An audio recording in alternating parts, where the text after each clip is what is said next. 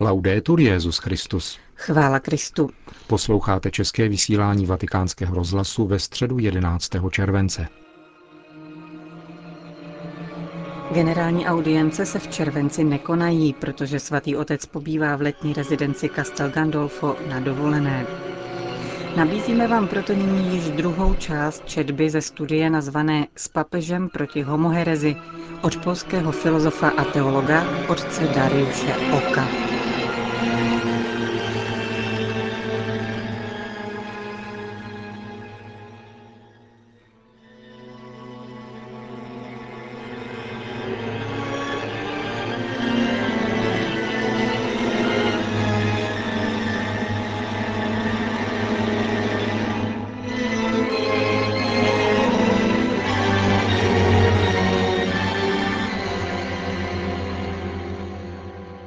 Jak vidno z dříve uvedených příkladů, muselo se homosexuálnímu lobby dostávat nemálo ústupků, když mohlo a stále může docházet k událostem, které byly popsány výše. Normální většina by se ovšem neměla nechat zastrašit narušenou menšinou. Je proto třeba dobře porozumět mechanismům vzniku tohoto lobby. Všechno začíná tím, že se klerik, jenž má tendenci či zakořeněnou homosexuální orientaci, stává slušným knězem mnohem obtížněji. Na jedné straně jej může kněžství přitahovat a může mu připadat jako ideální biotop, neboť mu umožňuje přebývat v jeho oblíbeném výhradně mužském prostředí a nemusí vysvětlovat, proč v jeho životě nejsou ženy. A navíc zřeknutí se manželství, kterého i tak není schopen, je stále ještě vnímáno jako velká oběť pro nebeské království. Situace tedy vypadá docela luxusně. Pokud po nich tedy není nic požadováno, může se stát, že jich v řeholích a diecézích bude procentuálně mnohonásobně více, než je průměr ve světě, tedy několikanásobně více než 1,5 O kolik více to záleží na tom, jak dominantního postavení už dosáhli a nakolik jsou ostatní duchovní zastrašeni, anebo si neuvědomují povahu problému. Otec Hans Zollner, děkan Papežského institutu psychologie na Gregoriánské univerzitě v Římě, upozorňuje, že ve světském prostředí je značně vyšší počet sexuálně zneužívaných děvčat než chlapců. Odkud ten rozdíl? S jistotou to nasvědčuje vyššímu procentu osob s homosexuální tendencí či orientací v církevním prostředí, kde došlo k mnohonásobně více případům pedofilie homosexuální povahy než v okolní společnosti.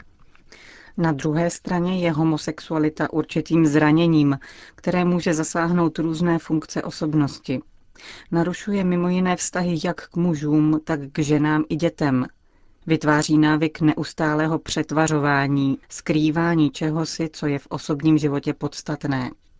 Vzniká návyk na určitou hru, která znemožňuje upřímné, hluboké, citově poctivé vztahy ke kolegům i vychovatelům. Komplikuje také příslušné porozumění a respektování ženství a také manželství jakožto mystéria lásky ženy a muže. A kromě toho, má-li homosexuál ve vztahu k mužům podobné touhy jako muž, jenž v tomto ohledu není narušen, budou v něm jeho žádosti stále probouzeny neustálou a těsnou blízkostí jejich cílů. Je totiž v podobné situaci, v jaké by se ocitl normální muž, který by několik let nebo po celý život denně přebýval pod jednou střechou ve stejných ložnicích a stejných koupelnách s mnoha přitažlivými ženami. Pravděpodobnost vytrvání ve zdrženlivosti za takové situace by se prudce snižovala. Stejně jako každého člověka je třeba si našich bratrů homosexuálů vážit a chápat je. Oni se nezřídka velmi snaží a namáhají a některým z nich se to daří, žijí slušně, ba i svatě.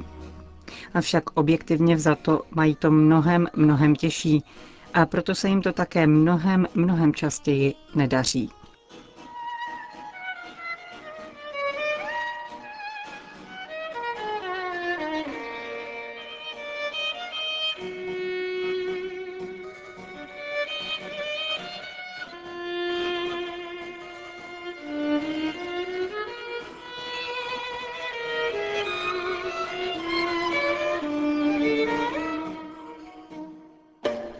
Pokud se jim však nezdaří opanovat své náklonosti, ale přitom se jim podaří projít sítem seminární kontroly, Pak opravdové těžkosti začnou teprve v kněžství nebo v řeholním životě. Tady jim už nepomáhá přítomnost a kontrola představených. Tady mají svobodu mnohem větší. Podlehnou-li pokušení a vejdou na cestu trvale aktivní homosexuality, pak se jejich situace stane úděsnou. Na jedné straně denně vysluhují svátosti, slouží mši svatou, mají co dočinění s nejsvětějšími věcmi, a na druhé straně ustavičně konají něco přesně opačného, něco obzvlášť nehodného. Tak se stávají odolnými vůči tomu, co je vyšší, svaté. Jejich mravní život je stižen atrofií a vstupují na šikmou plochu pádu.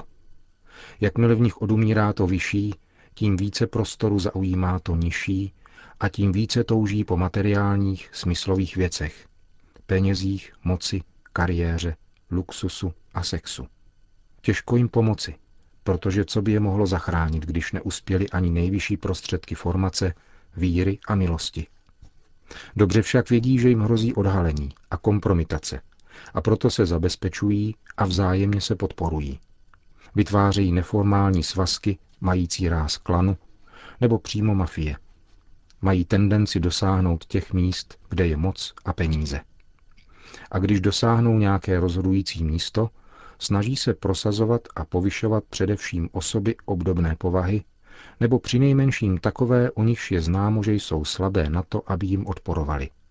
Takto se mohou představiteli církve stát lidé v hloubi zranění, lidé velice vzdálení od duchovní úrovně náležející danému postu, lidé prolhaní a obzvláště snadno vydíratelní různými nepřáteli křesťanství. Lidé, kteří nemluví od srdce, neodhalují je, protože vědí, jak velmi by se museli stydět.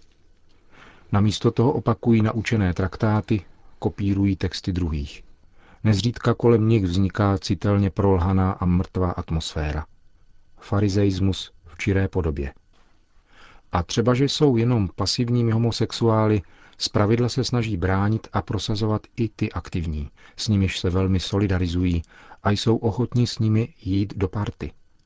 Tímto způsobem své dobré bydlo kladou nad dobro společenství v duchu zásady, ať je církev jakkoliv zkompromitovaná, vysmívaná a hlavně, aby těm mým bylo dobře do konce života, abychom se měli dobře. Omerta v rizí podobě.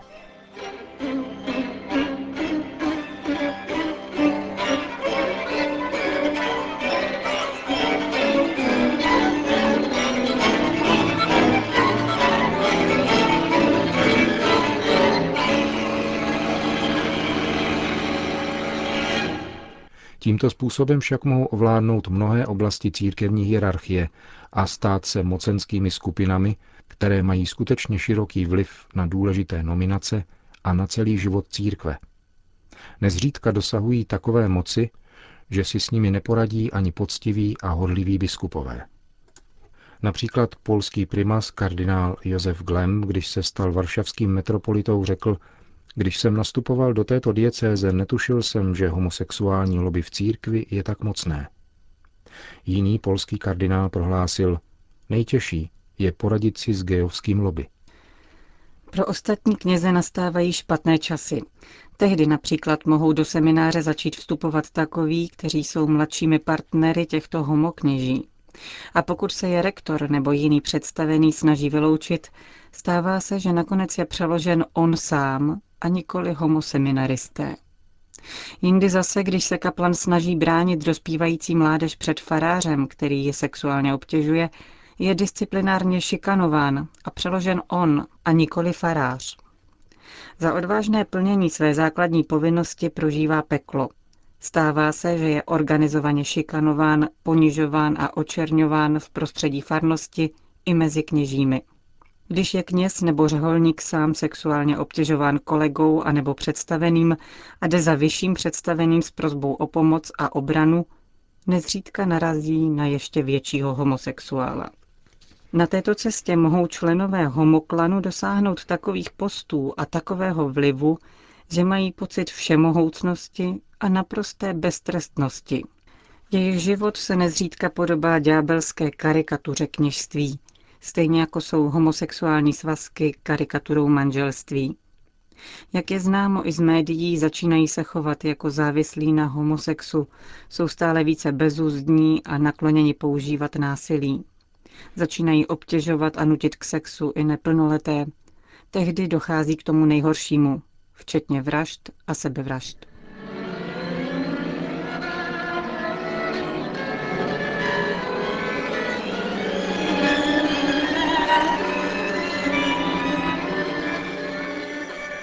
Mechanismus vzniku takovýchto neformálních homosvazků, takovéhoto vzájemného pyramidálního tahu vzhůru, je sociologicky poměrně typický právě v uniformovaném prostředí, kde pracují skoro výlučně muži, kteří mají silné vztahy hierarchické služební poslušnosti. S podobnými problémy se lze setkat v armádě, policii i vězeňské službě. Pro každé lidské společenství je však smrtelně nebezpečné, když o jmenování na místa, která mají v tomto společenství zvláštní význam, rozhoduje spíše homosexuální tendence než odborné kompetence, osobní nasazení a pracovní výsledky. Zároveň je to zásadní nespravedlnost a diskriminace normální většiny. O existenci problému biskupa Pece jsem se dozvěděl náhodou od seminaristy, který mi s úděsem a třesením vyprávěl o tom, jak jej sexuálně obtěžoval jeho vlastní ordinář. Ten chlapec byl na pokraji ztráty víry, ale i psychického a duchovního zdraví. Nebylo snadné jej přesvědčit, že takovýto člověk nepředstavuje celou církev a že právě proto je třeba být knězem aby něco tak podivuhodného, jako je kněžství, nebylo ponecháno v rukou takovýchto lidí. Mnoho podobných příběhů lze zaslechnout na celopolských i mezinárodních vědeckých sympóziích od kněží z Lomži i Poznaně, kde byl jmenovaný biskup ordinářem diecéze. Naše intervence na různých úrovních církevní hierarchie byly naprosto bezvýsledné. Narazili na jakousi neprůraznou zeď i v tak očividné záležitosti. V případě kaplana nebo katechety by stačil jen zlomek informací tohoto druhu, aby to vyvolalo nějakou reakci. V tomto případě bylo zapotřebí nejprve mediálního hlasu a bezprostředního přístupu k samotnému papeži. Tuto situaci opět skvěle vystihují slova otce Josefa Augustína. Církev homosexualitu nevytváří, nýbrž je obětí nepoctivých lidí s homosexuálními tendencemi, kteří zneužívají církevní struktury k realizaci vlastních nejnižších pudů. Praktikující homosexuální kněží jsou mistři kamufláže. Nezřídka jsou demaskováni jenom náhodou. Tito cyničtí homosexuální kněží jsou pro církev opravdovou hrozbou. Využívají totiž své funkce jen ke svému prospěchu a činí tak někdy způsobem neobyčejně prohnaným. Vznikají tak situace, které jsou velkým utrpením pro církev, pro kněžské společenství, pro představené. Jde o neobyčejně svízelný problém.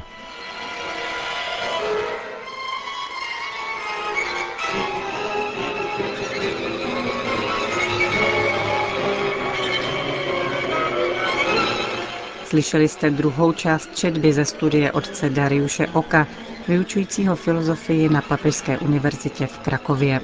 Další pokračování vám přineseme za týden.